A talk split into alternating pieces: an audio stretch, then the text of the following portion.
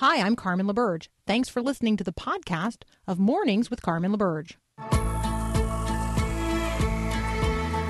Inspiring you to bring God back into the conversation of the day. This is Mornings with Carmen LaBerge on Faith Radio. If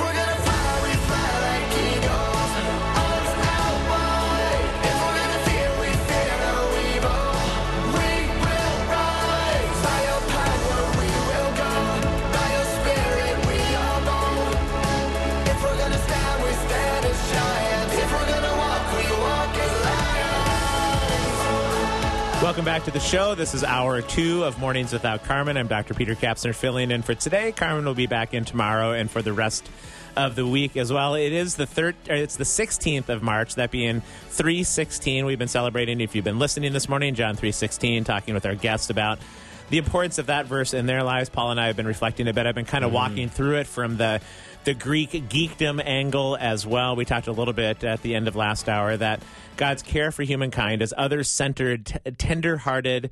Er, never forsaking passion uh, for his people caused the heavens to be rent open. And so, whoever surrenders or leans into, or sort of the posture of their heart is, You are king and I am not, will not perish. And to use some of the Greek within that part of the verse, to perish, sometimes I think we understandably think that perish means uh, hell only, but, uh, but perish within the Greek language means to be walking on pathways that are futile and failing, the pathways of idolatry, the pathways that will blow away in the end the pathways of the chaff of this world that we might give our lives to otherwise. So in, instead of giving our lives to that, we surrender and yield and bend our knee to the King and the only King of the eternal kingdom. And that's part of what is the great promise of John 3.16. I've been inviting you as listeners to text in your stories and recollections as well to 877 933 2484. And Paul, we have another listener that wrote in. We do. First off, happy anniversary to Reed and Katie. It's their eighth anniversary, and Love this it. is what Reed just texted in a little while ago. He said, "My my wife Katie and I decided to get married on this day eight years ago.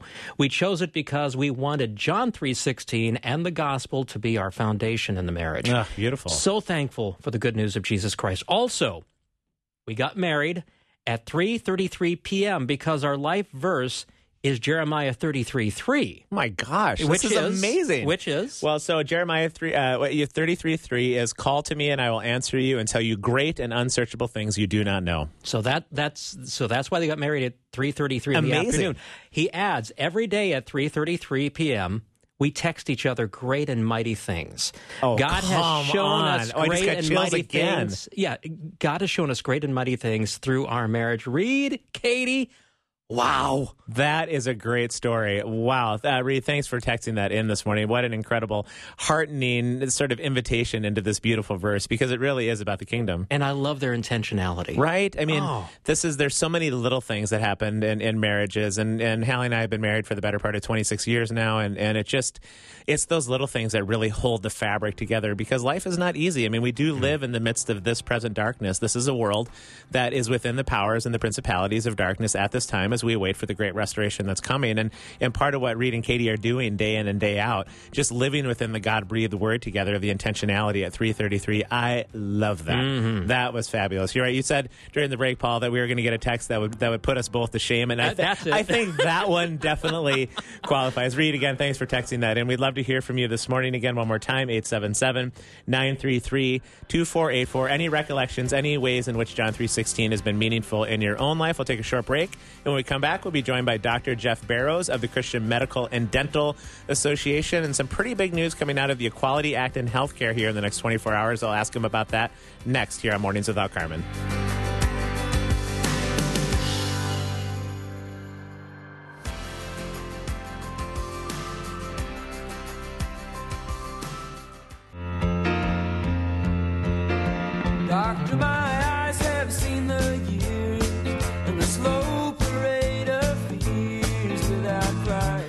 Nine minutes past the top of the hour. We'll welcome Dr. Jeff Barrows from the Christian Medical and Dental Association into the show to talk about some of the health headlines here this morning. Good morning, Jeff.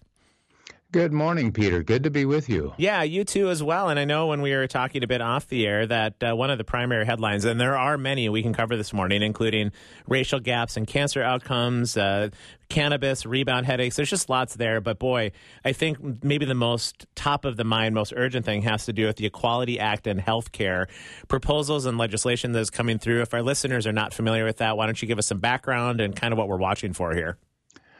Yeah, this is really a very scary piece of legislation. And like so many of these bills, the name is very, very misleading.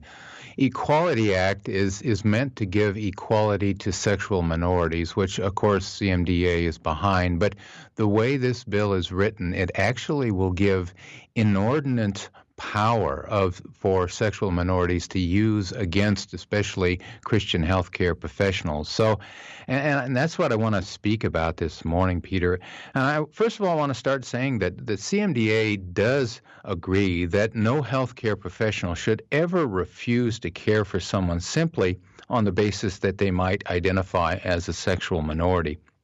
We certainly believe that is discrimination. We are opposed to it. We believe all persons should receive medical care regardless of how they self identify.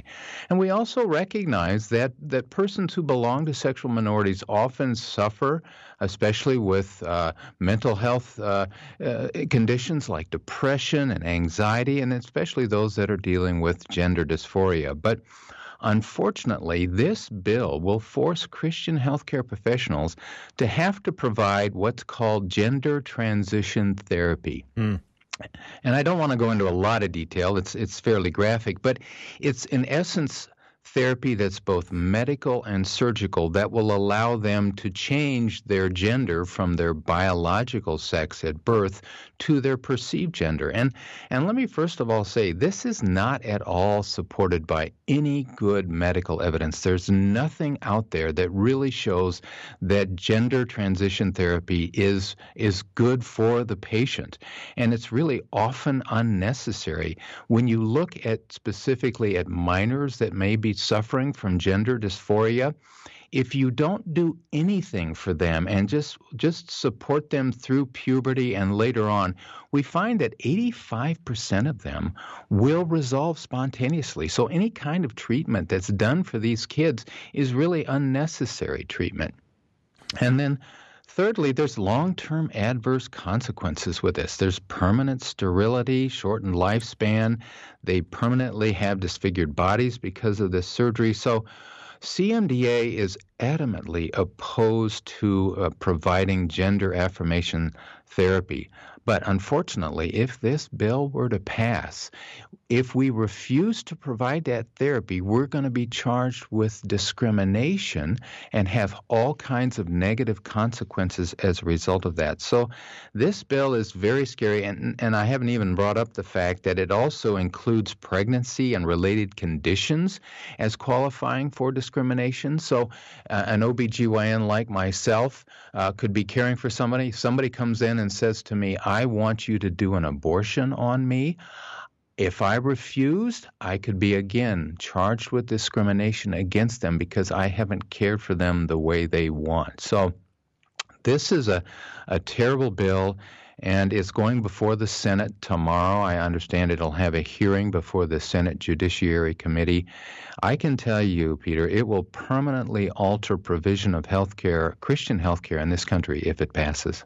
Boy, oh boy, Jeff, there is a lot to get into there, and it is a pretty frightening change in the way that we would practice our, our medicine together, our lives together as well, and especially when you look at the civil rights conversation, and as you said, appreciate that there is not a discrimination against people self-identifying, but even that phrase self-identifying, uh, when when you look at some of the biology of these three kind of large, rough categories of the civil rights over the last hundred years in our country, there is obviously a biological difference on some level between male and female, as compl- complex as that might be. And, and in the race and ethnicity conversation, even though there's maybe about a 94 to 95% sort of shared biology, there are legitimate differences as well. But it's interesting that you see, in, at least in the hunt for differences or biological origin, uh, of sexual preferences and sexual desire and sexual sense of, of self, that as sophisticated as genetics has become, we're not able to locate specific biological or genetic things that would cause a sexual preference or, or a sexual desire or a sexual dysphoria of some kind. And so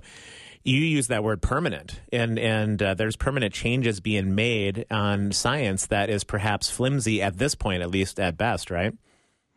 Absolutely. I mean, they, they're, this surgery has been around for a long period of time, and it's really interesting that back in uh, the 70s, uh, Johns Hopkins had a, a sur- sex reassignment surgery clinic, but they closed it down in 1979. And the reason they closed it down was that they were documenting that it wasn't helping these Yeah.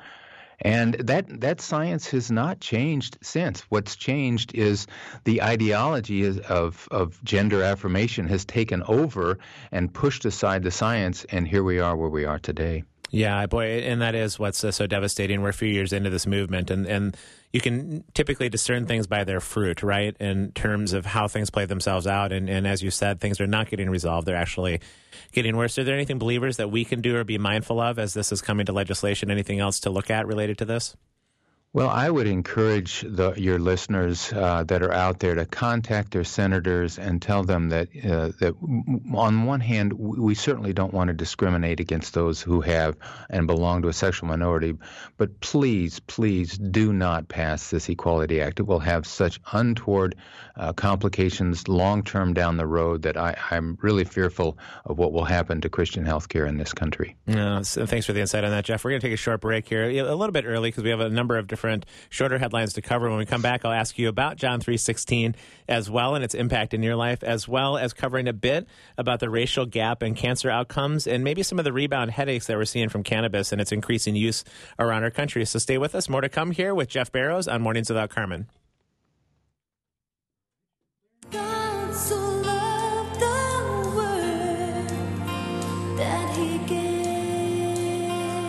So that's a bit of John 3:16 and music again this morning, Jeff. We've been talking about that a bit in terms of how John 3:16 has been meaningful in our lives as we celebrate it here on the 16th of March. Uh, any recollections you have as I just say John 3:16? What comes to mind?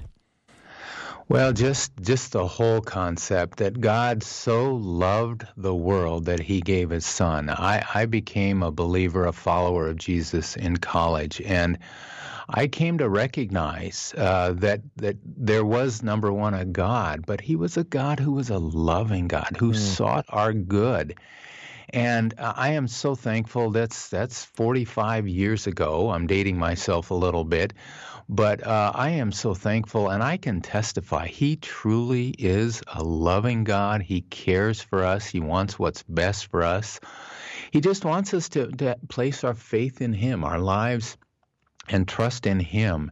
And when we do that, we will have the abundant life that He promises. And I, I can I can testify to that after 45 years of following after Him. Ah, that's beautiful, Jeff. Thank you for that, Paul. I know going back to our previous conversation uh, with Jeff here before the break about some of the changes coming in terms of practice medically, in terms of sexual dysphoria, and, and some of where we are as a culture. We had a listener text in. We want to address that too. Right, right. Carol uh, texted in asking, um, "How do I support my non-binary child without compromising my beliefs?" Yeah, boy, Jeff, I don't know if you have any wisdom for that. I think it's a question that is at every turn right now. I know certainly in my sexuality class that is the primary question among our young people. How, how do we support people in the midst of this? Because it's not that we haven't been taught about sexuality in our culture lately. It's just that our teachers are so rubbish on so many levels and the and the state and the educational system, the government and entertainment has been very effective in teaching about sexuality, even if that version of it is inconsistent with the kingdom. But what do we do with our young people that are understandably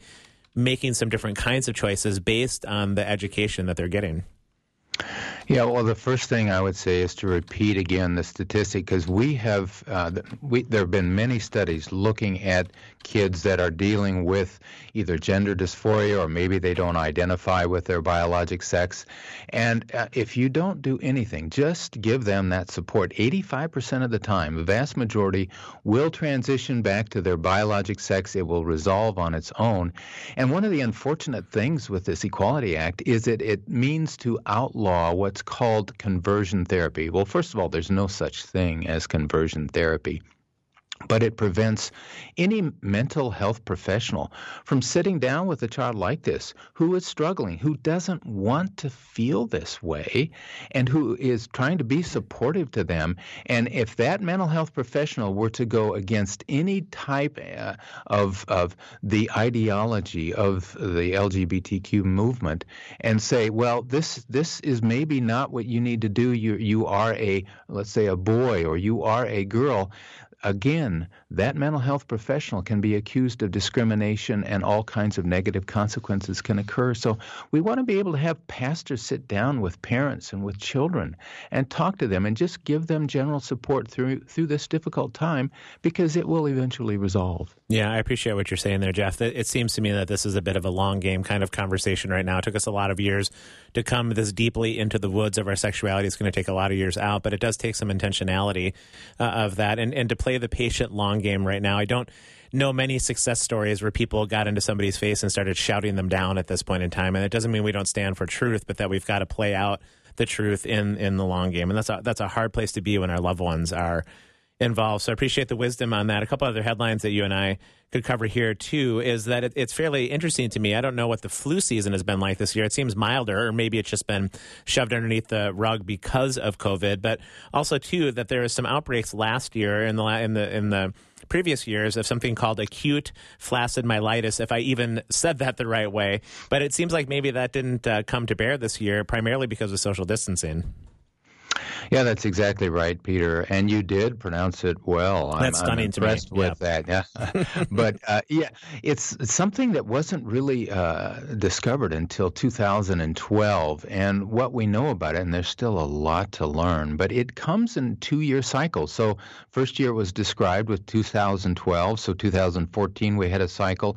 2016 there were about 153 cases of this, and this is an acute syndrome that's somewhat similar to polio. It's, it occurs only in children.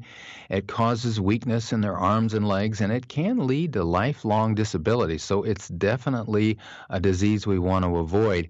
And there has been some connection with what's called an enterovirus, and uh, it appears not certainly not everybody that gets that virus gets the acute flaccid myelitis, but it, it appears that everybody who has developed acute uh, flaccid myelitis has in fact had that virus. So here we were in 2020 expecting another outbreak, and so far there have only been 31 cases that have been reported, which is much much less than expected. So it's a kind of a an additional benefit, I guess you would say, of social distancing, mask wearing, that type of thing. So a a positive that, that we need to keep in mind uh, along with the prevention of COVID 19. Yeah, so interesting. And a few other headlines we can cover too is the idea of rebound headaches for those people that are using some form of cannabis product for maybe chronic migraines as well. I guess I suppose it's not exactly shocking that the therapeutic of cannabis might lead to some unnecessary or, or some difficult uh, results or, or unintended side effects as well.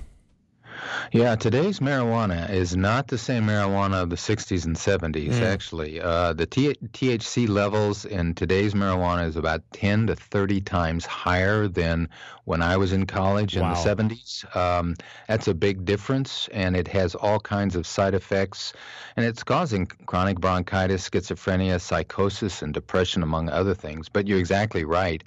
Uh, some research has been done on people who use cannabis to help their migraine headaches, and they found that they're actually six times more likely to have an increase in headaches, especially what's called rebound headaches. And these are headaches that are really due to medication overuse or the use of, of cannabis in this instance. So it's it's not going to help them. It actually could make it significantly worse. And so they need to be seen by a, a healthcare professional that can help them get off the cannabis uh, for multiple reasons, in, including their increase in headaches. Yeah, I'd be curious too, Jeff, just connecting it to the sexuality conversation that we've had too. I, I would think that just consistent use of a marijuana product of any kind is probably going to dull our senses, lower our inhibitions, maybe cause us to not be able to think as critically about some of these things. Oh, yeah. It has long term uh, mental health consequences. Uh, suicide is increased. And as we know, with many of these sexual minorities, there is a lot of suicide, especially with gender dysphoria. Um, the use of marijuana just simply increases that, increases depression, uh, and also leads to increased opioid use. So there's really nothing positive long term with use of, of marijuana. So where is the political will coming from then, where it's being legalized in so many different states? Is it, I, I don't know that I understand the rationale, and they talk about it for medicinal use, but but you're part of the medical profession, and you're suggesting that maybe it's not as helpful as what popular headlines would suggest. I would say that there is absolutely no condition that uh, marijuana treats that cannot be treated in more traditional ways. And so, to answer your your question, why is it being promoted? It's now legal in medicinally in 33 states and the District of Columbia. It's all recreational marijuana is legal in 15 states. It's all about money. There is millions and millions of dollars in the sale of marijuana. And so the companies that are behind that are pushing this legislation all across the country. Oh, such helpful insight. Uh, Jeff, appreciate the conversation on so many different topics this morning and just the way you bring the gospel to bear into the midst of these daily headlines as well. So have a great rest of the morning. Thank you. A joy to be with you, Peter. Yeah, indeed. We'll take a short break for some breakpoint as well and uh, cover in the bottom of the hour a bit more of John 316.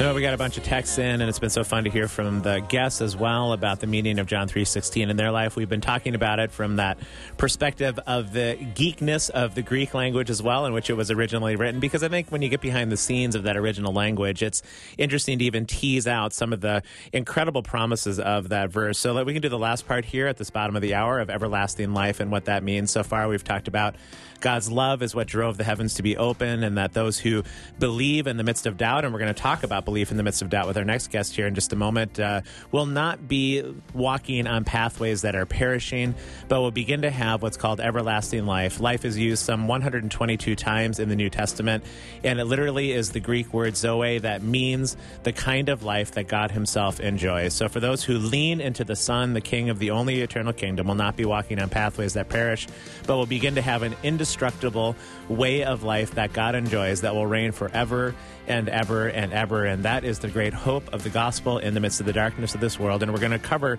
a bit more of that in the context of the story of Nicki Koziarz, uh, who wrote a book called Flooded The Best Decisions to Make When Life is Hard and Doubt is Rising. And boy, did she experience a lot of hardship. We'll talk with her here next on Mornings Without Carmen.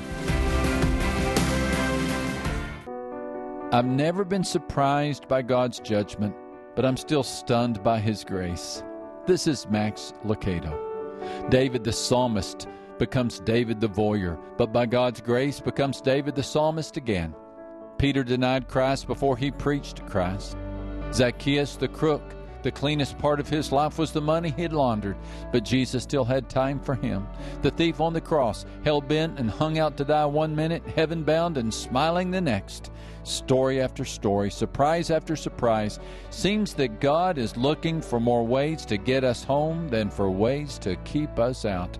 I challenge you to find one soul who came to God seeking grace and did not find it.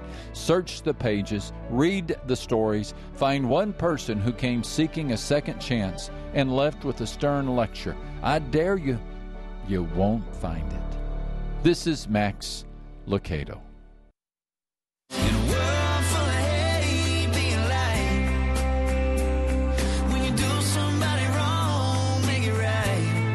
Welcome back to Mornings Without Carmen. I'm Peter Kapsner filling in for today and delighted to be joined by author and speaker with the Proverbs 31 Ministries, Nicki Koziarz, who wrote a book titled Flooded The Five Best Decisions to Make When Life is Hard and Doubt is Rising. Good morning, Nikki. Good morning. Thank you so much for having me on today. No, for sure. Your book, boy, it really taps a nerve. I mean, I think a lot of people are experiencing a lot of hardship, a lot of doubt for a wide variety of reasons. COVID is just one of those reasons, but economic hardship and pain and loss and suffering. And certainly over the last three years of your life, that has been a significant part of your journey. Uh, I'd love to have you just share with our listeners a bit of kind of the rawness of, of where you've been these last three years, because it's been hard. Absolutely. So, in a very short time span, uh, I lost my mom to a brain tumor. Uh, she was given six months to live and walked through uh, a very painful season with her. I thought that was uh, where kind of the anchor for this message was going to go. Uh, I thought I was going to focus more on grief and loss and that kind of that side of my life and my story. Uh, but crazy thing happened. As soon as I signed the contract to write the book flooded the five best decisions to make when life is hard and doubt is rising. Um, just a few weeks after that my brother tragically um, committed suicide. He was an addict who had struggled with mental illness for years. Uh, and then, you know, just a few weeks later, uh, we we have a small farm just outside of Charlotte, North Carolina, and uh, we tragically lost a horse. Um, we went through several other really hard things, and then boom, a pandemic hit the world, and life as we knew it for all of us uh, was suddenly flipped upside down. So a lot of hard things uh, in a short time span. So this message really came from a place of um, literally walking through the hard while I was writing it. No, I can't even imagine what it was like. Maybe even just waking up in the morning and greeting the day in the midst of it. Right? I mean, it's sort of ever before your thoughts. It's ever before your mind. It's it, you, sometimes you get that piece of the in between when you're waking up and, and you forget about the world for a second, but then it just greets you starkly. Right? Right in the middle of it as you start your day. Yeah, and I think everyone listening today can identify with that, right? You know, um, we've all the past year as we walked through this pandemic, uh, we kind of feel like we have whiplash, right? Like it kind of felt like for a season, what else is going to happen? What else is going to go wrong? You know, what else? What other chaotic situation are we going to have to walk through? Um, so it's it's been a lot of hard, and I've heard just from especially a lot of Christians. I feel like this last year was just a really hard year for a lot of us. It really has been. I think that's been a common theme, and, and I think we might long to go back to what life was like before tragedy like this happens. But of course, that is not possible. So the question the the question becomes, how do we walk forward? In in the midst of it and that's where your book comes in and it talks about some of these things that you suggest these five best decisions through the context of the life of noah and flooded but i'm kind of intrigued by this this first thing where you say to walk with god. What it, it, that seems sort of self-evident but when you're in the midst of tragedy when you're in the midst of doubt and turmoil that maybe isn't the first place you kind of want to go. I would imagine you want to shake your fist a bit Absolutely. I think we can all relate to that. Uh, you know, here's the thing these five decisions in this book are not Nicki Koziarz's decisions. right. Uh, when I was studying the life of Noah, and I'm so grateful that God allowed me to write this message during this time because it really forced me to sit with my grief and the hard things that I was dealing with. Um, and when I was studying his life, I noticed a pattern with Noah. So there's no uh, conversations, unlike a story like Rachel and Leah or Ruth and Naomi, where we can study kind of the conversations that were happening and some of the words they were saying. There's no words from Noah until the very end of his biblical account. And I was so intrigued by that because I saw a pattern. God commanded, Noah obeyed. God commanded, Noah obeyed. And I realized when I was looking at this pattern that obedience is ultimately a decision, right? And so decisions are actually actions that that form from a thought that came a decision that turned into an action that turned into obedience. So we know the outcome of Noah's obedience. Obviously, humanity was saved. And thankfully, God's not asking any of us to do that. That's not our hard assignment He's given us. But that first decision to walk with God, I saw that so clearly laid out in the scriptures because it says that Noah was a man who walked with God. Now, this is not like you and I taking our dogs for a walk or you know, and just like a nice stroll on a nice day. Uh, what this really is, is it's a reflection of what it means to stay in process with God. Okay. So God is not concerned with our perfection here on earth. That's not what he's after, but he is after our process. But our process is really our decision to decide how deep we're going to go into this process. And, uh, you know, I start off the book, the very first sentence is, What if I told you it's you? You are actually the greatest obstacle you'll ever have to overcome. And so deciding to walk with God is ultimately our decision, especially in the midst of a hard thing, because it's not really what we tend to want to do. In fact, a lot of us would fully admit that when we're walking through something hard, we can walk away from God. Hmm. And I think, Nicki, too, as you're talking about that in the life of Noah and, and talking about walking maybe away from God and, and how disbelief and doubt and uncertainty and those things are the very understandable characteristics we experience in the midst of tragedy. And, and I, I can't crawl back into Noah's mind, but I would imagine at times as he's banging together this giant ship of wood made out of, you know, measured in cubits or what, whatever this was, and animals were coming by. I'm sure that in the midst of the uncertainty and the doubt that he, he just kept having to say yes to following God's lead in this. And, and that's one of the, the roads out of doubt and uncertainty is to keep saying yes in the midst of doubt and uncertainty. And I would imagine that had to be at least part of the journey in the midst of your tragedy. Oh, 100%. You know, I think uh, one of the things that I love the most about the account of Noah is that this assignment made no sense, right? Like, right, right. Noah, build an ark, bring all these animals into it. I'm going to destroy the world. I mean, I'm not sure that you and I would receive that assignment and go, yes, sir, right on that. You know? right. Um, and so for sure, Noah had to wrestle with doubt. And, you know, he didn't build the ark in a year or two years. I mean, it was a hundred years of walking through this obedience. And so sometimes when I look at, you know, my assignments that make no sense, uh, when God asks me to do something that feels really hard physically, emotionally, spiritually, uh, it's not easy to obey even for one day. Right, so, right. So a hundred years of obedience, you know, Noah is somebody that, you know, we need to get behind him and we need to learn about the steady, the steadfastness of what faithfulness really looks like.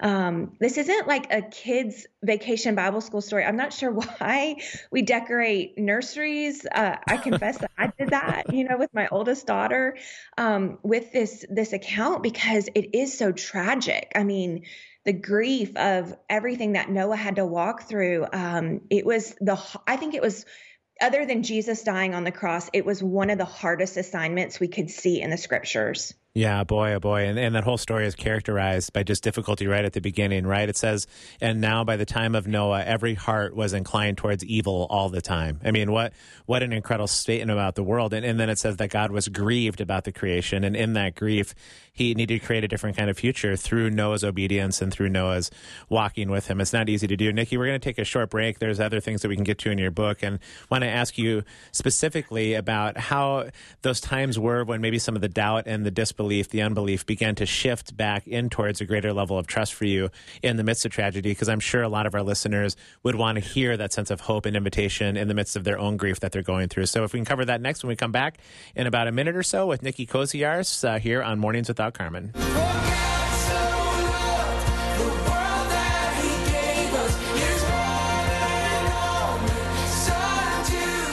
We are chatting with Nicki Koziarz in her book Flooded. I'm sure it's available in all of the usual channels, the Amazons, Barnes and Nobles, Christian bookstores, all of those places. A great book for those of us that are struggling with the midst of doubt or uncertainty, grief, turmoil, to continue to walk with God in the midst of those hard things and finding some hope in that. And Nicki, we've been talking about the hope of the gospel throughout the morning since it's March 16th, 316, John 316, and I've asked all of our guests sort of what recollections or memories or things that just sort of come first and foremost to mind when somebody says John 316. Do you have any kind of memories or recollections like that? I do, and I love this. I I didn't even realize that until you said that. I didn't so either. Paul Perot clued me into this stuff, Nicki. You know, I'm not I'm not smart enough for this kind of thing. We have to lean on Paul for this. What a big week we've had. We had Pi Day, and now it's John three sixteen Right? Day. It's amazing. Indeed, indeed, yeah. Uh, so here's the neat connection that I see uh, through that verse, and especially through this message. So you know, the ark actually represents um, it's a it's a great picture of salvation for Yeah. us, and so when Jesus, you know, made the hardest decision that he could ever make to die on the cross for us, uh, it's a beautiful invitation to come into a place of safety. And that's what the ark was for Noah and his family. And uh, I think that's just such a neat connection on today. It's release day for this book. And it's, you know, this verse is incredible. Obviously, it's one of the first verses that, you know, I ever learned as a child. Uh, and it's been it's the anchor of our faith right like i think if there could be one verse you know that's it and i just i love that you know jesus came to not only give us eternal life but also life here today on this earth Yeah. and sometimes I think we're just waiting for eternity, right? Um, but there's a whole fulfilling life that Jesus gives us through salvation on the cross and through the gift of the Holy Spirit uh, when we receive Him. So I, I absolutely love that connection to today. No, I so appreciate that you brought that up. That the idea of everlasting life is not just a, a neat synonym for heaven. Of course, we, we are assured of an eternal future, but when Jesus says that I've come that you would have life, that you would have it abundantly, that that word life is the word Zoe, and it simply means the kind of life that God enjoys. And it's an indestructible way of life that can persist in the mid of, uh, midst of the doubt. And it doesn't mean that we don't have difficult things. It just means that there is some triumph of that in the midst of this life where we do have peace in circumstances or we do have love for our enemies. We are able to take joy in sorrow, all of that. And I'm guessing as you were walking through your own tragedy, that very indestructible life, that everlasting Zoe, was part of the deal for you that maybe sustained you in the midst of it. A hundred percent. You know, one of the the biggest takeaways that I had from studying uh, Noah's life, as it related to my life, you know, sometimes I don't know if you're this way, but I don't really like things to feel out of control, and so I would. Gee, Nicki, I have no idea what you're talking about, but but go ahead and say more. I wouldn't say that I'm like a total control freak, but I definitely don't like it when I feel like everything's spinning out of control. And I think we can all identify with whether or not, you know, we walked through personal loss or, you know, uh, professional loss in the last year. We can all identify with things feeling out of control. And so sometimes, you know, we as Christians, especially, we say things to people uh, in the midst of their grief and hard times to try to make them feel better, right? Yeah. And so we'll say things like, God is in control. And I've said that phrase. I'm sure you have said that phrase. And I'm not about to say something theologically incorrect. Stick with me, okay?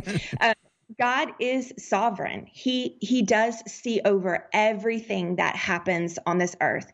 He knew that I was going to lose my mom. He knew that I was going to lose my brother. He knew that I had to write this book in the midst of all of that. Mm. And he knows, you know, for the person who's driving down the road right now, like he knows about the job loss. He knows about the affair. He knows about the loss and he knows it all. It all comes through his hand absolutely. But we are not puppets that God is moving around or this massive chess game, right? Where he's, you know, checkmating this person with our lives. He's given us free choice, free decisions. And when I began to understand that Noah was a man who saw that ultimately God was in charge. Okay. So instead of looking at God being in control, God was in charge and the person in charge has the plan, right? But God's in charge of the plan, but I'm in control of my obedience. Hmm. And so when we're walking through something hard, we have to remember that every decision that we make is actually our choice. God is not forcing us to go in one direction or the other. Now, He invites us and He wants us to come into that ark with Him, but ultimately the decision is ours. And so we have to make that choice to rise above the doubt that tries to discourage us from, from stepping forward in faith with Him. And listen, I'm not here today to preach this message like this is so easy. Like just just walk with God and it'll all be good. This is hard, but this is holy work. And sometimes the holiest places come from the hardest places that God takes us through. Mm, boy, Nicki, that's so well said. We have just about a minute left, but I'm thinking as you're talking about the idea of God's sovereignty, among the many things that it means is it does mean that His kingdom does know no end, and His ways of life are possible and available, regardless of the circumstances in this world. We just we need to lift our eyes to the heavens, right, to find our help. And I would imagine in the hardship that you've experienced, and many of our listeners experience, that that daily lifting of the eyes into the sovereignty of God's everlasting life is is really the invitation, the only place we can find hope. Absolutely, a hundred percent. And you know, I'll leave your listeners with this one last quick thing. There's one prayer that I leave in the book that I pray again and again to help me with my faith, and it's this: God, if I have it wrong, show me the right way. But God, if I have it right, help me to stand firm hmm. until I see your promise fulfilled. Oh, that is an incredible uh, invitation, Nicki. The book is flooded again. I do highly recommend this. You can pick up a copy of this. I'm assuming, Nicki, right? Anywhere where books are typically sold and and uh, and grab onto this. Yep, absolutely. Well, thanks so much for joining us and just for the incredible invitations and, and the hope that you brought here this morning in the midst of the darkness of our world and shining that light. Have a great rest of the day. Thanks, you too. We'll take a short break and wrap up our show for the 16th of March. Do a little bit more with John 316. Again, if you have any last second stories, you can text them in in the last minute or so about John 316 in your life. You can text them into studio at 877 933 2484.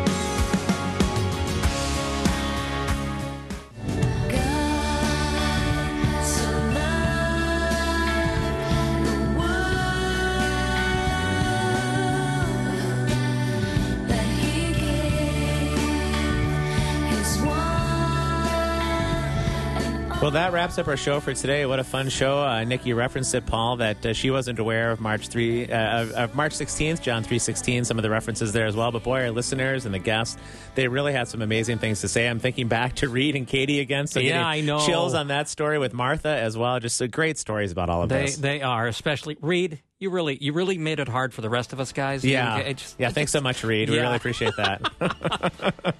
no, I mean, what a, what a great invitation. Their story again was that at three thirty three every day they they talk about the great and mighty things, the unsearchable ways of God with one Mm-hmm. another in the context of their marriage. What a great way to establish that foundation. Yeah, plus because they wanted to have the gospel be the foundation of their marriage, they got married eight years ago today. So, Reed, Katie, happy anniversary. Amazing. I love it. So, one more time, if we're going to kind of take some of the different little versions of the Greek that we talked about this morning on John 3.16 and put it all together in the great promise that is here, one way we could talk about that passage would be that God's care for humankind was so great that he sent his unique son among us. So whoever counts on him or leans into him as a posture of life will not be walking on pathways that are futile and failing, but will begin to be filled with the indestructible life of God himself. It is the ways of his kingdom. It is the, the ways of his sovereign reality. It's what we celebrate here in this Easter season, that even in the midst of death, there is life. That tomb is empty, and it means that regardless of the circumstances, there is always hope.